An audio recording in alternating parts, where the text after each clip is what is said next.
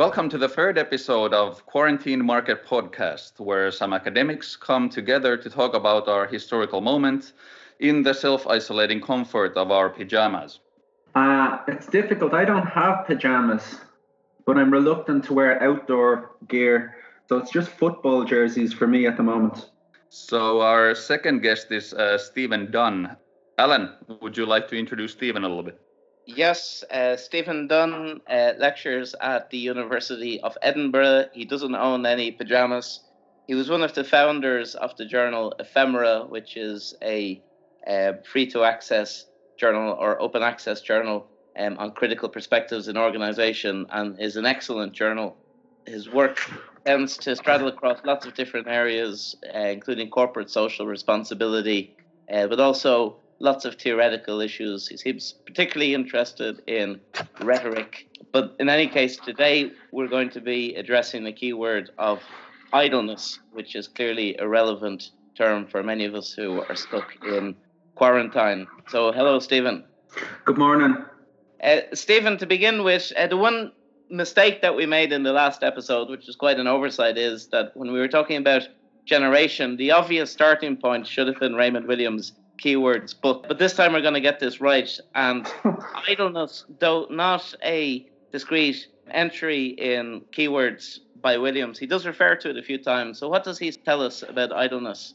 Thanks for having me on. I just want to correct, I was not one of the founding members of Ephemera, but I was there during the early days. Uh, so, just to, I would love to take the credit for being one of the founding members, but alas, that goes to greater people than me. As for Williams, yeah, it's it's a really nice way into idleness. It's a really nice way into lots of things. Williams' great book on keywords. When I was preparing for today's chat, I was looking for a few related words. So not just idleness, but also leisure, uh, luxury, and busyness. And it's interesting looking through Williams as well as looking through some sort of etymological things there's a few things that really stand out with the terms themselves, but also when you compare and contrast. I mean, we tend to think of idleness, leisure, and luxury as more or less in the same ballpark, with busyness the opposite. But actually, it's it's not quite like that. So just a few things that I kind of recognize. Idleness tends to be associated with shortcomings, vices. So we've got everything from laziness, uselessness, uh, slothfulness.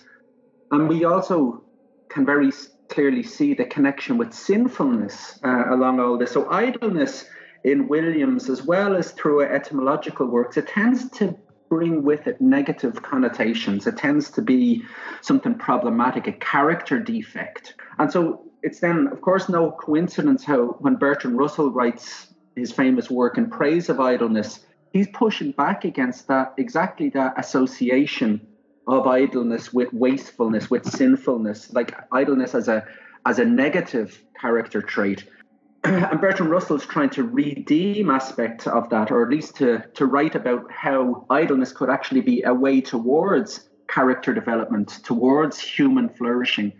And so idleness becomes in in in Russell the potential for self improvement rather than a, a, denigration of a character.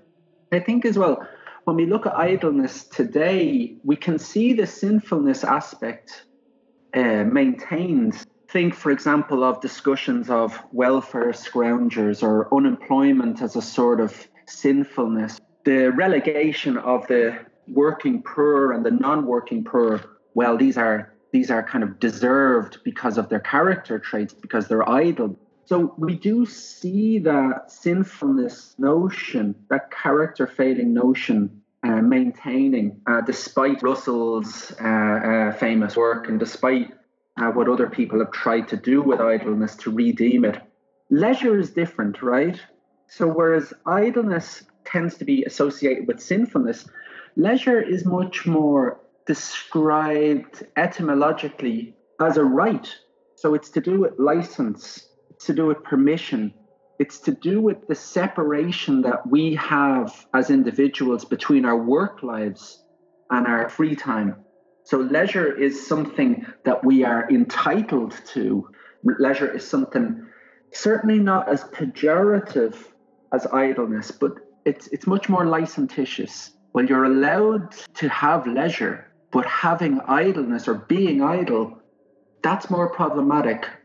So already we we see these two words close enough to one another, but I would tend to sort of point towards that there are very big differences even in the nuance: idleness, sinfulness, leisure, licentiousness. The third term, busyness, is etymologically, it goes back to a German term or High German term. It's to do with eagerness, it's to do with pragmatism. So, busyness tends to, for what words are worth at least, busyness tends to be a psychological manifestation. So, we speak of someone being busy, being active, being pragmatic. So, it names a sort of behavioral as well as dispositional phenomena. So it kind of avoids the moral judgments. Idleness, the moral judgment is, is very clear, very immediate. Leisure, the, the moral judgment, it is there, but it takes a bit of work to get at it, but it's it's permission, potential. Busyness tends to be more about activity, not towards any particular end, whether good or bad. It's simply someone who is blustering, who is constantly on the move, who who who has a, a disposition which causes them to be active rather than passive. So, I mean, it is, and I think this is one of the great things about Williams's stuff is he brings attention to these nuances. We would tend to put all of these things as synonyms, but he's very clear to, to point out that they they certainly are not synonymous when it comes to describing contemporary culture. I know that uh, you, you've been a keen reader of Norbert Elias um, Civilization. So I wonder, what about the transition of powerful people, kings, and others from the battlefield into luxurious court settings? Was there a kind of valorization of idleness? So this is where the, the leisure and the luxury aspect comes in. Elias is particularly more so his, his work, the court society, more so than the civilizing process, which is no doubt his most famous work. But the court society has, um, amongst other things, a lengthy discussion of Thorstein Veblen and Thorstein Veblen's ideas of conspicuous leisure and conspicuous consumption. But Elias is very interested in okay, so we move from the battlefield into the, the courtly situation, and his point of analysis is the Palace of Versailles. And he's trying to make sense of etiquette. The sense of courtesy comes from the court society, it comes from the situation around what to the outsider seem like incredibly trivial activities and behaviors. So, everything, as you can imagine, in the civilizing process, there are these discussions of the 15 different knives and 15 different forks each of which has a function. Because when you have so much free time, Elias would say that doesn't succumb to idleness. That becomes, and we can see the, the Veblenite influence uh, on his work here, but that becomes a conspicuous issue. So you need to be able to demonstrate your class position within the court society. And you need to be able to demonstrate through incredibly subtle but nevertheless highly regimented expressions, you need to know how to stand. You need to know how to touch your face. You need to know how to speak. You need to know how to address people. You need to know what your place is. And that does not come naturally. To be socialized into the courtly setting or into the court society is to become habituated in seemingly trivial but absolutely crucial ways. And one of the fascinating unintended consequences of this are in the sphere of literature and poetry. So, the ode to one who we admire, there's a reason that has to go into diarized form. There's a reason that has to become prose rather than overt interactional expression. It's because you're not allowed to go up to people in, in, in the way of the, the contemporary chivalrous male would you like to go for a walk? What's your phone number? That stuff is off limits. This has to be taken underground. And so the norms, the narrative norms of poetry and the prose of the time makes sense in that context. This subtle reading of the unspoken, the nods of the head, the, the, the wrinkling of the brow, it makes sense that these things will be observed, given that that's how you live your life. So, this remarkable attention to the unspoken, Elias says, is produced in the context of a courtly society where appearances have to be managed, but there can be little slippages between those appearances, little moments where you can give yourself away. And yeah, leisure, to go right back to your question, leisure is the starting point for all that. And leisure is absolutely not idleness in the Elysian sense. These people are not rolling around in their own dirt. On the contrary, they are managing each and every aspect of their daily lives in accordance with an unspoken but very apparent ideal or set of ideals. I'm also reminded here of the wonderful uh, example where he says something to the effect of uh, cats uh, make miserable pets for a properly high class person because they can still kind of perform some sort of function. They can catch mice. so the, the properly high class person will have a dog that's bred completely out of shape so it can absolutely no sense produce any actual work or do any any tasks for the master. Yeah, and it's and it's funny both reading Elias and reading Veblen on this stuff because yeah, these these are amusing, but they're also they're there's a sort of acute social commentary.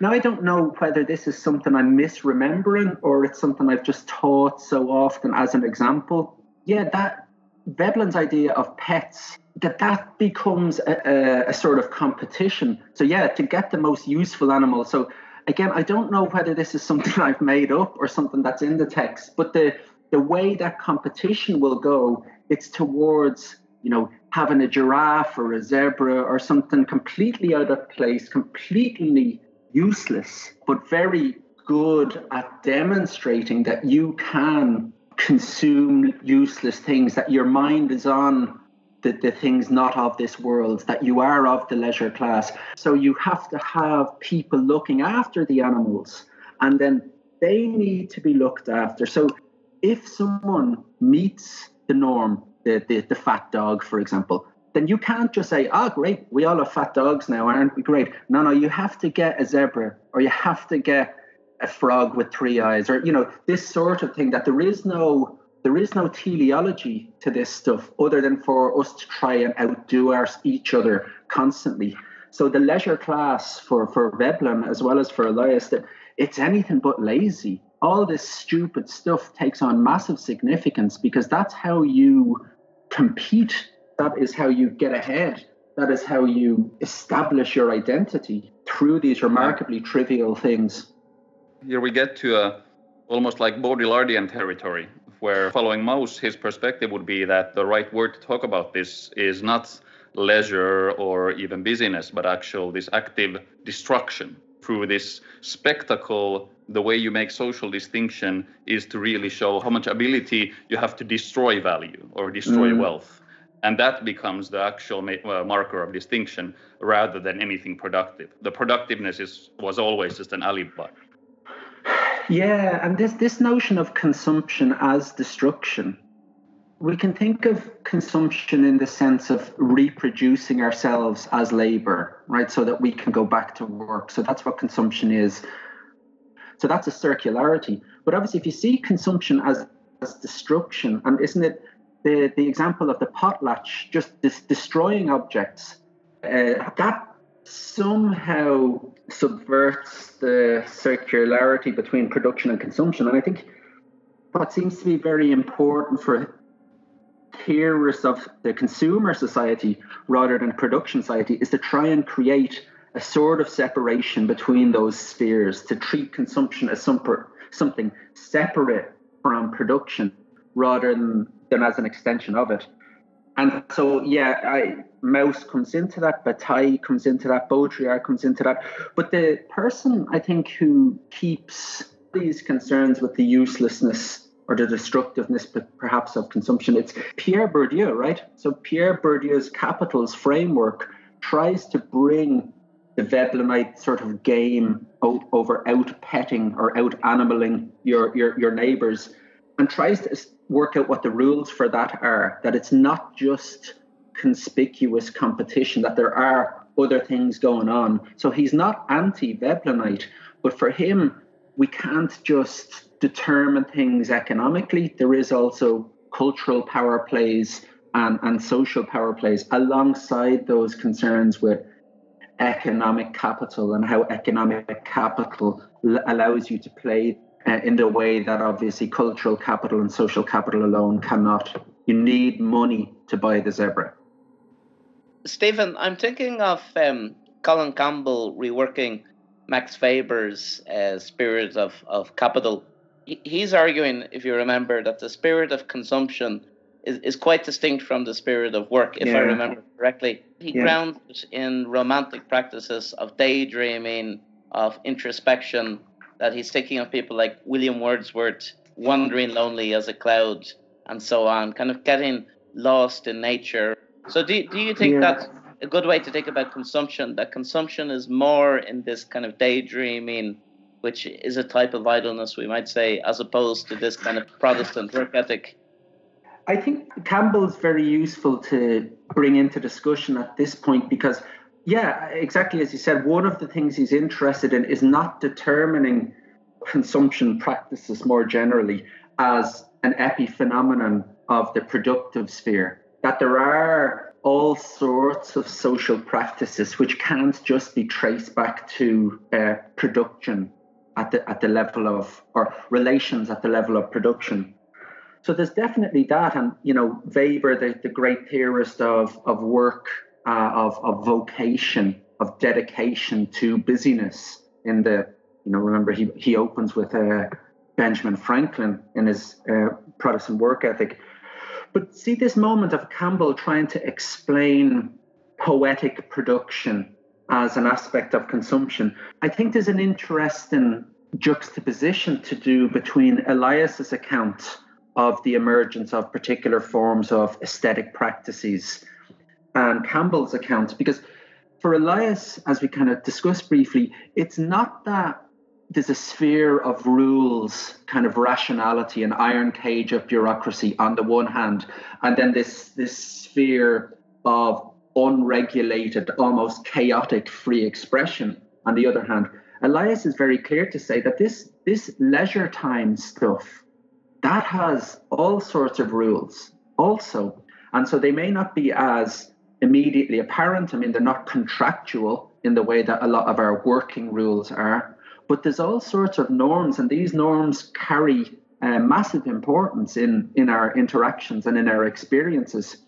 So for Elias, which, you know, I'm more familiar with than I am with Campbell, but, but for Elias, the explanation of aesthetic evolution changes in how we write and, how we consume prose uh, as well as poetry.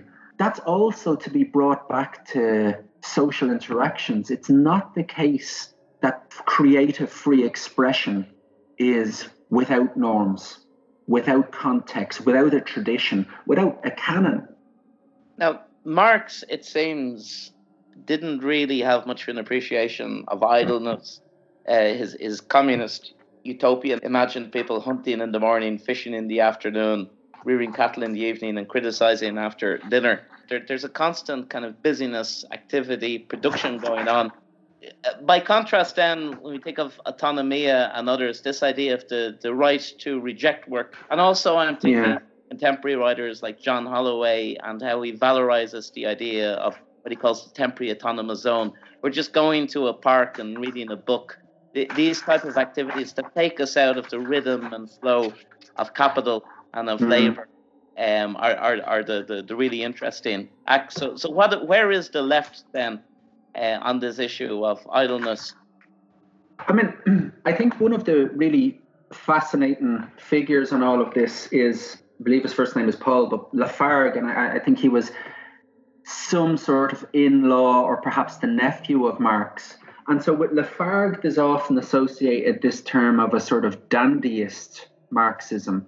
Um, I remember a few years back going to a conference in London on the idea of communism, and uh, Terry Eagleton mentioned Lafargue uh, quite positively, uh, exactly in this tradition of saying, well, let's not, as Adorno says, let's not turn the world into a, a giant factory. This is Adorno's concern also is with maintaining space for aesthetic practices, not as entertainment, as, as, as issues of character development, of, of self improvement, that we can't be seen as productive machines all the time. And so there is this tension between wanting to seize the means of production so that they can be put to different ends on the one hand versus slowing down. Okay, and it seems to me that these two sets of polemics or manifestos for societies which could be like it's not obvious how they're compatible with one another. So, do we sort of prioritize the instance of refusal, of slowing down, of letting go, of being more austere, of doing with less?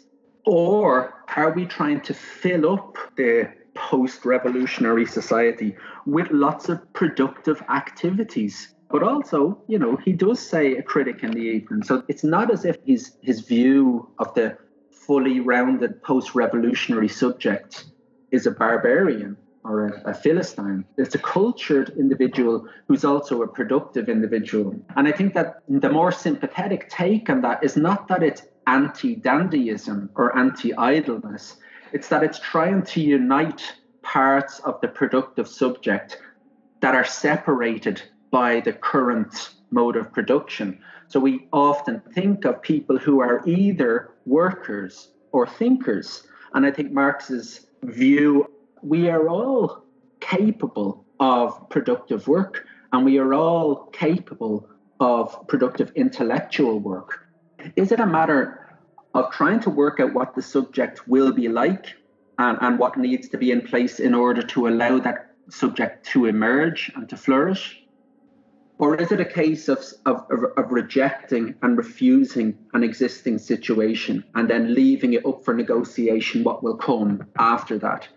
And it is difficult to sort of combine these two different ways of thinking about how productive activity isn't just labor, isn't just commodified labor. It seems to me that right now, that's a discussion that many households are having right now. Do we want to go back to the kind of getting on with things, or would we rather slow down a bit?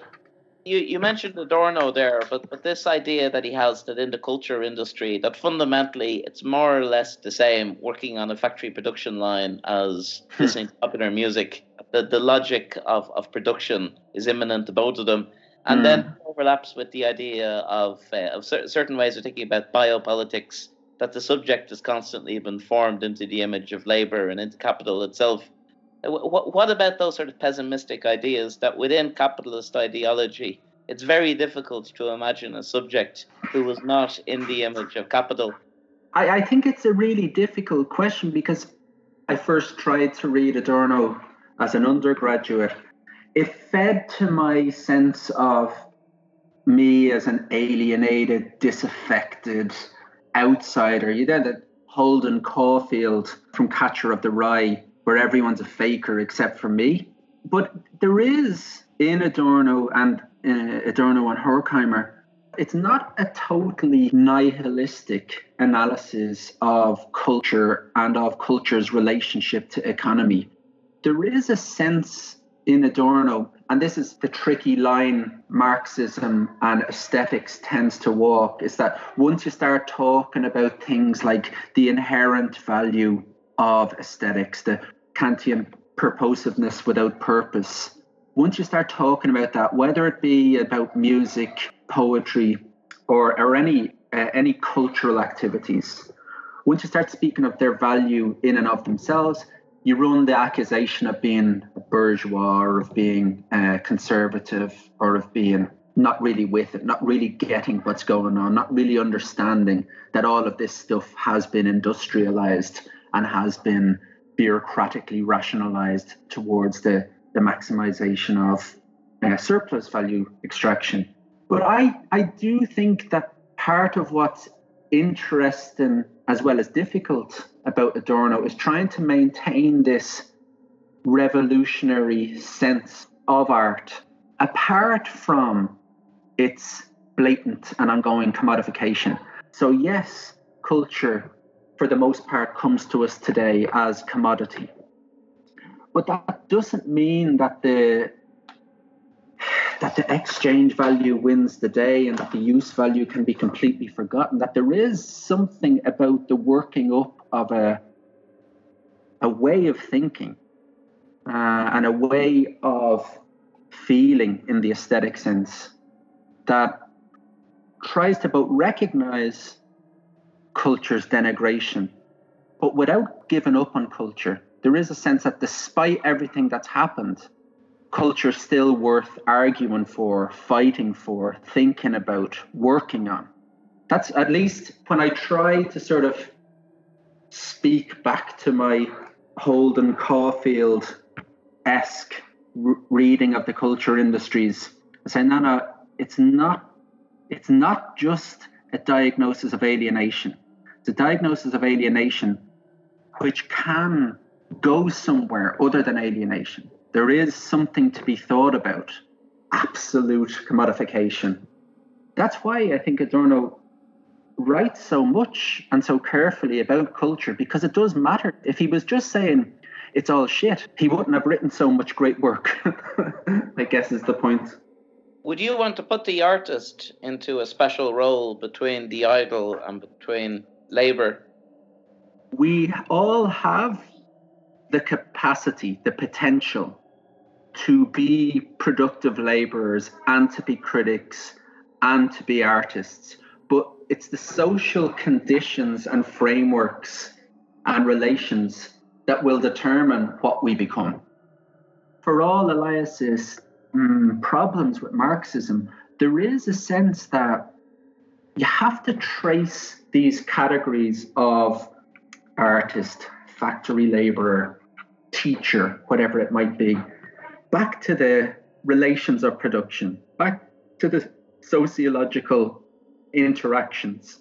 That, yes, of course, we can speak of talent and of course, we can speak about endeavor. And of course, we can speak about application and graft and all these sorts of things.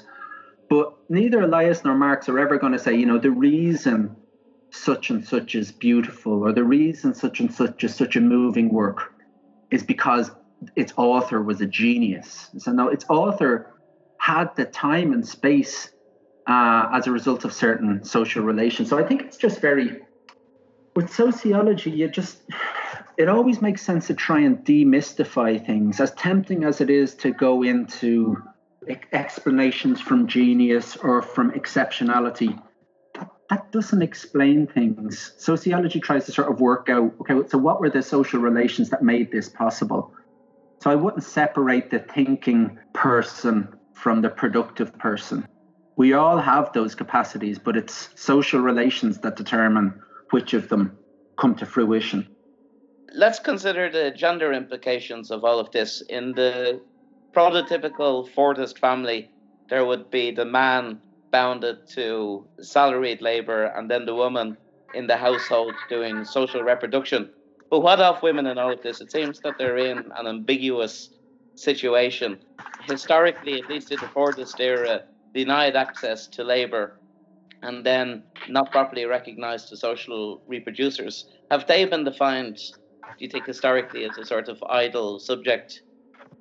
We can think of the traditional role of the stay at home housewife as enabling capital to produce and reproduce. Because if those things were not to happen, the, the system would cease to function. So there is already in that a sort of reluctant or at least ambivalent recognition that the household is the traditional site of female labour. The household plays a role, an important role, but it's an unwaged role. And so the wage needs to be sufficient to, to maintain that sphere of reproduction. I think that, okay, so two things on why that remains a problematic view, even if it's somewhat instructive. So the first is in the wages for housework movement. Um, what you see is the recognition of just how important that work is. So that's the first aspect: is that this this naturalization of a sexualized division of labor has always been problematized, um, both by progressive and more conservative political philosophical uh, traditions. I think we're seeing right now the importance of the claim that the work that women do uh, should be at least, if not waged, valued. Because all I see at the moment on my Twitter feed is men having breakdowns right now because they cannot cope with what their partners have been doing for years and years, namely looking after the kids, looking after the house. Again and again, I'm seeing guys uh, recognizing that this stuff that's done in the house is not just at least as tough, it's much tougher than going to the office and sitting at a desk for a few hours and waxing lyrical about the division of labor between the sexes. So that's the, the first piece is that I think this crisis is bringing to the foreground what many have kind of known in an abstract way that this work keeps everything going that this work it's more important than most of the work that's done uh, in, in wage labor the second bit is that this comes a little bit from some research i've been doing with a few colleagues in, in denmark for the last few years on the four day working week so just very quickly the four day working week brings with it obviously all sorts of social, ecological, uh, economic repercussions. But when we speak to people about what they do with that free time that they found, so with the organizations we've uh, researched, the, the same salary is paid, but more or less each organization their workflow becomes much more efficient right? So the bargain is you work harder on those four days in order to have your fifth day as a sort of recharge the batteries moment. And this is not something that we went looking for but it's something that's very clear. Men and women differ significantly on how they conceive of that free day okay so for men for the most part the tendency is to say that's me time. I'm going to go mountain biking, or I'm going to go to the gym, or I'm going to learn a language, or I'm going to learn an instrument. But I need that time in order to be able to go back to work fighting fit, right? So it, it, there is this sort of individualized moment where men say, uh, four day working week, I, I work so hard, I deserve this time. I'm going to go for a big long walk in the countryside. Women, it's very different. So women will speak invariably about the need to catch up on stuff in the house, the need to sort things out, the need to get on top of things. There isn't this sense of, for want of a better term, there isn't this sense of that's me time. There is this sense of, okay, almost I'm able to reproduce the household. I'm able to sort of catch up on the the cooking. Like that's pretty worrying right? That even when you have a progressive organizational and you know political policy set on creating or on balancing the work-life balance a bit more, the ways in which men and women respond to this definitely depressing sense that even now there is a gendered division of labor responsibility and reproductive labor responsibility. Men tend to see reproductive work as not theirs to do.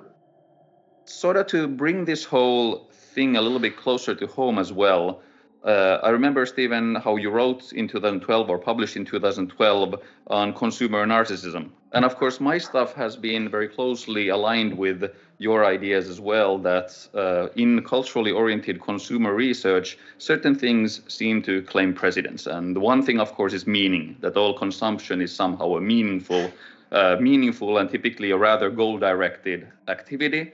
And the other other thing that uh, is almost central to all the research on communities of various types is that belonging is everywhere. There is almost mm. no sense of the idea of not belonging or idleness or uh, or detachment. I'd like to get your ideas on this. So, is this is this also is this sort of a sign that culturally oriented consumer research is very much playing the same game of expediting busyness and productivity in the sense that market uh, based symbols have to be constantly recirculated and renegotiated? Because for me, the interesting paradox that comes out of this situation is that if you think of brand communities or subcultures of consumption, for example, that are much based on products and reproducing and circulating the symbols of products, then isn't that sort of a false promise? You're promised belonging, but in effect, you get a pissing contest of who has the nicest toys.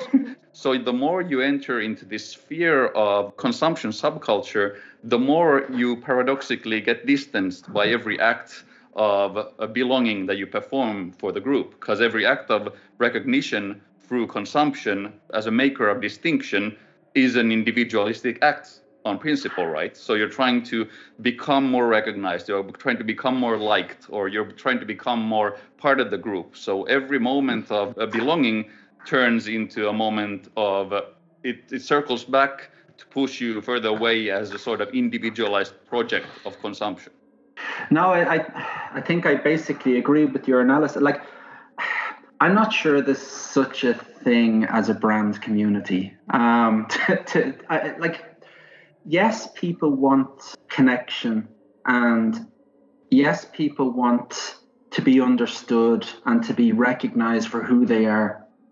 But the idea that buying things is the privileged route towards that I just don't think it, it connects with anyone's experience other than people who write about brand communities. In some consumer research, there are these terms and traditions and concepts that have gathered a certain momentum.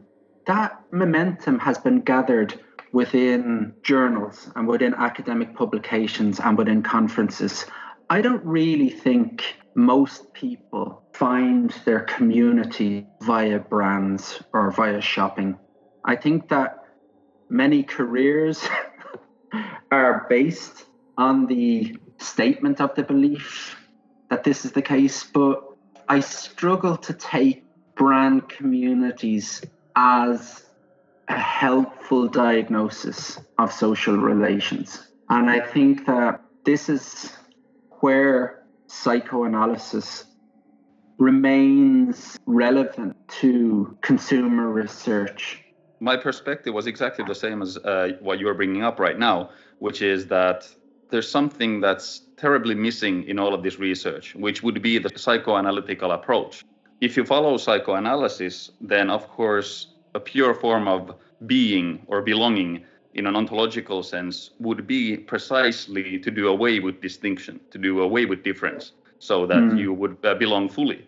So mm. when you look at consumer research, we almost see like an apparatus, a theoretical apparatus that is doing the doing away with the very possibility of this view to ever manifest. So in in a sense, what has been constructed in all these ethnographic narratives of meaning is precisely what will not allow you to ever experience any belonging in an ontological sense. Yeah, and, and like so, there's two things uh, on that, and I agree. But the first thing is like this. This is often presented as a discovery, right? So people use brands and products in in the process of identity formation, but they feel as if uh, it's not quite reflective of who they really are. Well, like, of course that's going to happen because that's what psychoanalysis has always taught us and what philosophy have, has always taught us, you're never going to find pure satisfaction that cannot be uh, ever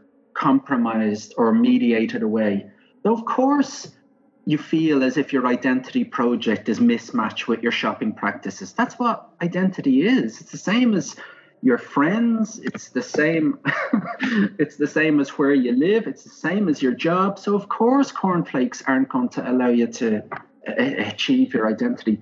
The other thing I'd say though, like, and I, this is something I get from Alan quite a lot, is that it's important not to sort of for us to kind of take what we can from psychoanalytic writings, but to be clear that it's not our capacity to speak about pathological consumption practices, or when we're speaking about pathological consumption practices, we have to be clear that psychoanalysis is, is treating people who are unwell. And it, there are qualifications to be made when you take the discussion with a therapist and apply some of those concepts to how people shop and how people make themselves up. Like that's not that's not a mere juxtaposition. I think it is important that when we're using psychoanalytic concepts that we're clear that it's helping us make sense. They're hermeneutic devices. It's not we're not doing diagnosis. But I, I nevertheless think that psychoanalysis can be instructive, if only to let us know why identity projects never work. Like psychoanalysis, if it teaches us anything, is that people don't want to be happy. I agree fully. Uh, and uh, I'm not even talking about pathology here. I was simply yeah. talking about belonging in the first place. We seem to have, at least within our fields, we seem to have such a proliferate literature that always seeking new ways how to talk to people and interview people about mm. their belonging experience. Yeah, yeah, and their truth. Yeah, uh, to yeah. tell me what it's really like exactly to feel misunderstood. So, well, I don't need interview material for that.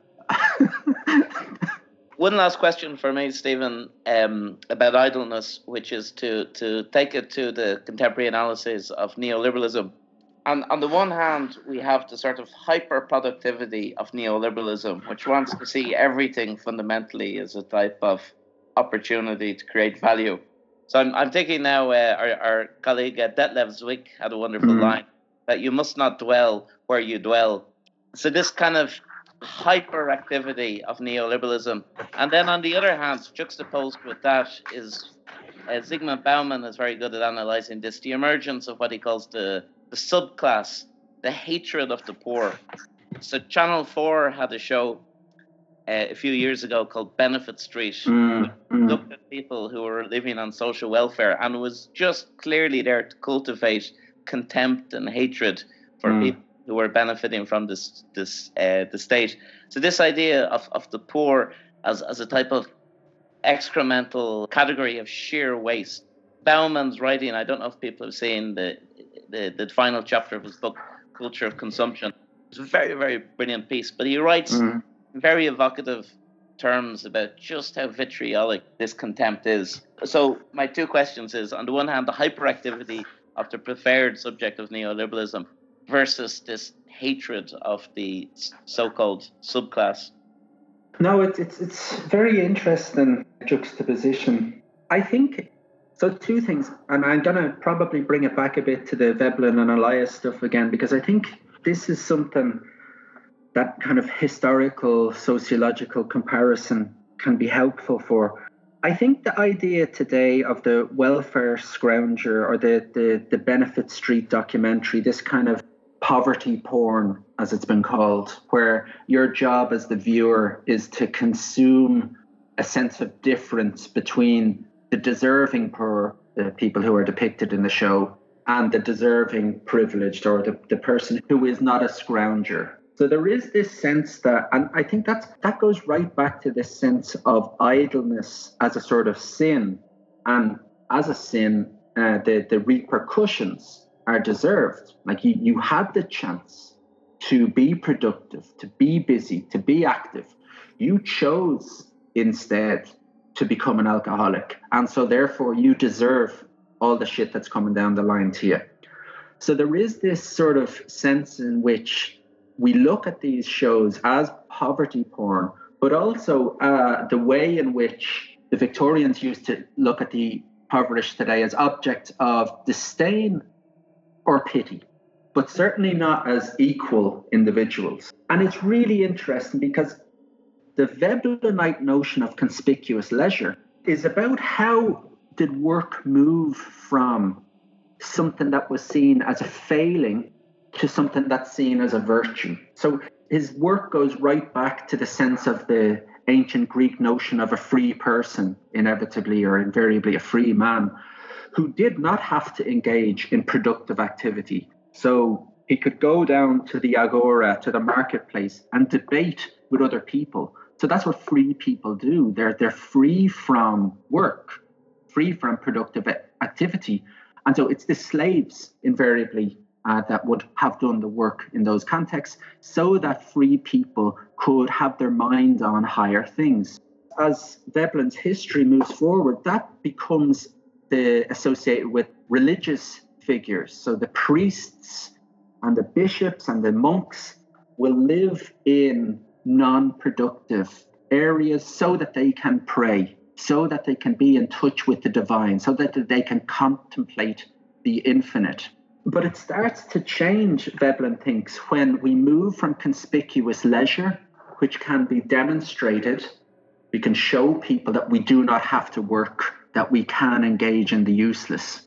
But once you need to demonstrate that via objects rather than by virtue of your, your right to idleness, your right to leisure, then it starts to become a challenge. If conspicuous consumption becomes the, the marker of your social position rather than conspicuous leisure, well, you need to get those objects from somewhere. And with, without private wealth, you're going to have to work. So there is an interesting change in, in what Veblen says from work being seen as dirty, work itself, productive activity being seen as a failing of the character, to now, today, idleness being seen as a failing of the character.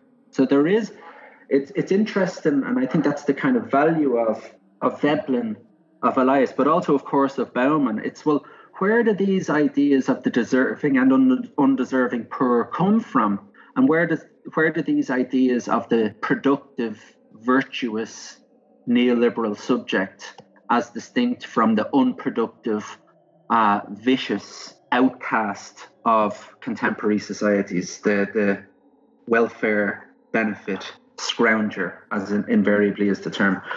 So sin and judgmentalism has a lot to has a lot to do with this. I think this deserving and undeserving poor so in terms of now we're all happily self-isolating here, we should probably talk about the distinctions between idleness or leisure and all types of labor activities that we as academics are still doing at our home, like one, one could say like right now as well. Uh, in the Finnish news, there was a story about how people are going manic in their homes to demonstrate how much work they're putting in. Because mm. there's an idea that now that you cannot show it at the workplace, you have to somehow hyper compensate or mm. other, otherwise people are thinking that you're just sitting home alone like we are in our pajamas and doing nothing so there's that sort of thing that might be going on right now in this present condition where people can't move around so are we so embodied in the idea of this constant productivity that we have to now somehow desperately overcompensate for that or is there a possibility in this moment to find new ways of connecting with if you will, some kind of healthy idleness or healthy leisure? I think for people in the fortunate position that we're in, one of the things that's obviously happening is that our time has become an issue for us in the way that under normal circumstances it isn't such a deliberate issue. So if I think of if, if this were pre pandemic situation, there is a set of habits, uh, rituals, routines that I don't have to think about. Okay, so I get up at a particular time, I go to work, I eat at a particular time, I come home, I sort of call a few people, maybe I'll go and exercise. But there is a sort of sense of a structure to the day that I don't need to plan. Okay, it, it's habituated, it's normalized. And I think that what everyone, part of the manicness that people are experiencing is the responsibility of having to manage your time, uh, of not having your habits manage your time. And no doubt that's a source of anxiety for many people because they do not know what to do. And there is something cloying about staying in the house for how many hours. I'm finding that my days are mostly uh, pretty hectic interactions with students over emails and over Skype, and then it's seven or eight o'clock. The day seems to take on a certain intensity, and most of that is unconscious. You know, it's not as if I've sat down with the intent of sending 400 emails, but that seems to be what's happening. Okay, so I think I my experience at this stage is now okay this is this is the long haul this is a sort of this is what's going to be happening now so it makes sense for me to be more deliberate be more intentional about my time and of what i want to do with my time. Yes i'm still going to have to work. And as you're saying Joel, i still need to show that i'm working. So there is all this sort of meta work that we do the dressage where we sort of not only do the work but audit ourselves in such a way that it can be seen to be doing the work or to have done the work, which is completely silly. And hopefully that will go away. It seems to me that that sort of stuff, that self reporting of your work rather than actually working, like that's that's a large part of contemporary academic work and contemporary professional work that will hopefully go away. I think David Graeber's idea of a bullshit job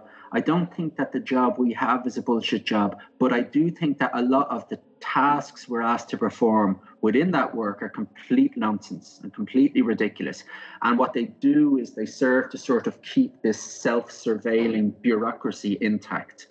One of the things I found remarkable, again, in a university setting, are the constant policy changes and the constant barrage, I would say, from university management right now, from senior management about the, the policies that they have for dealing with students. Like teachers and professional services staff have been fielding this stuff, you know, for the last two weeks. This is the actual work.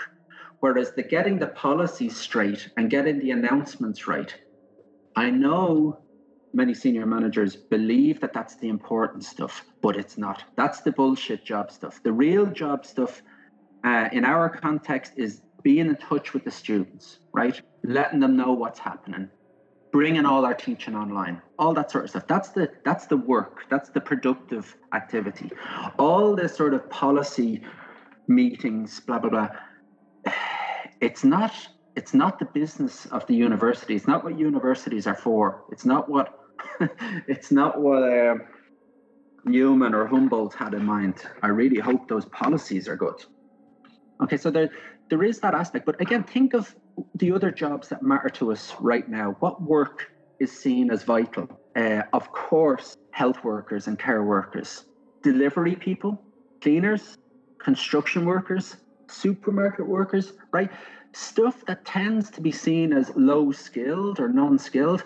We see the absolute reliance societies like ours have on work like that it's not as if anyone is going, I really hope there's a PR campaign written with a really nice appeal, or I really hope a senior manager comes up with a very clear policy which outlines their five step plan. Nobody wants that stuff. It doesn't matter. What matters are these care work and productive work.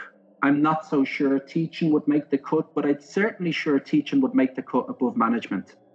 So there is this whole layer of nonsense in large organizations and in societies like ours.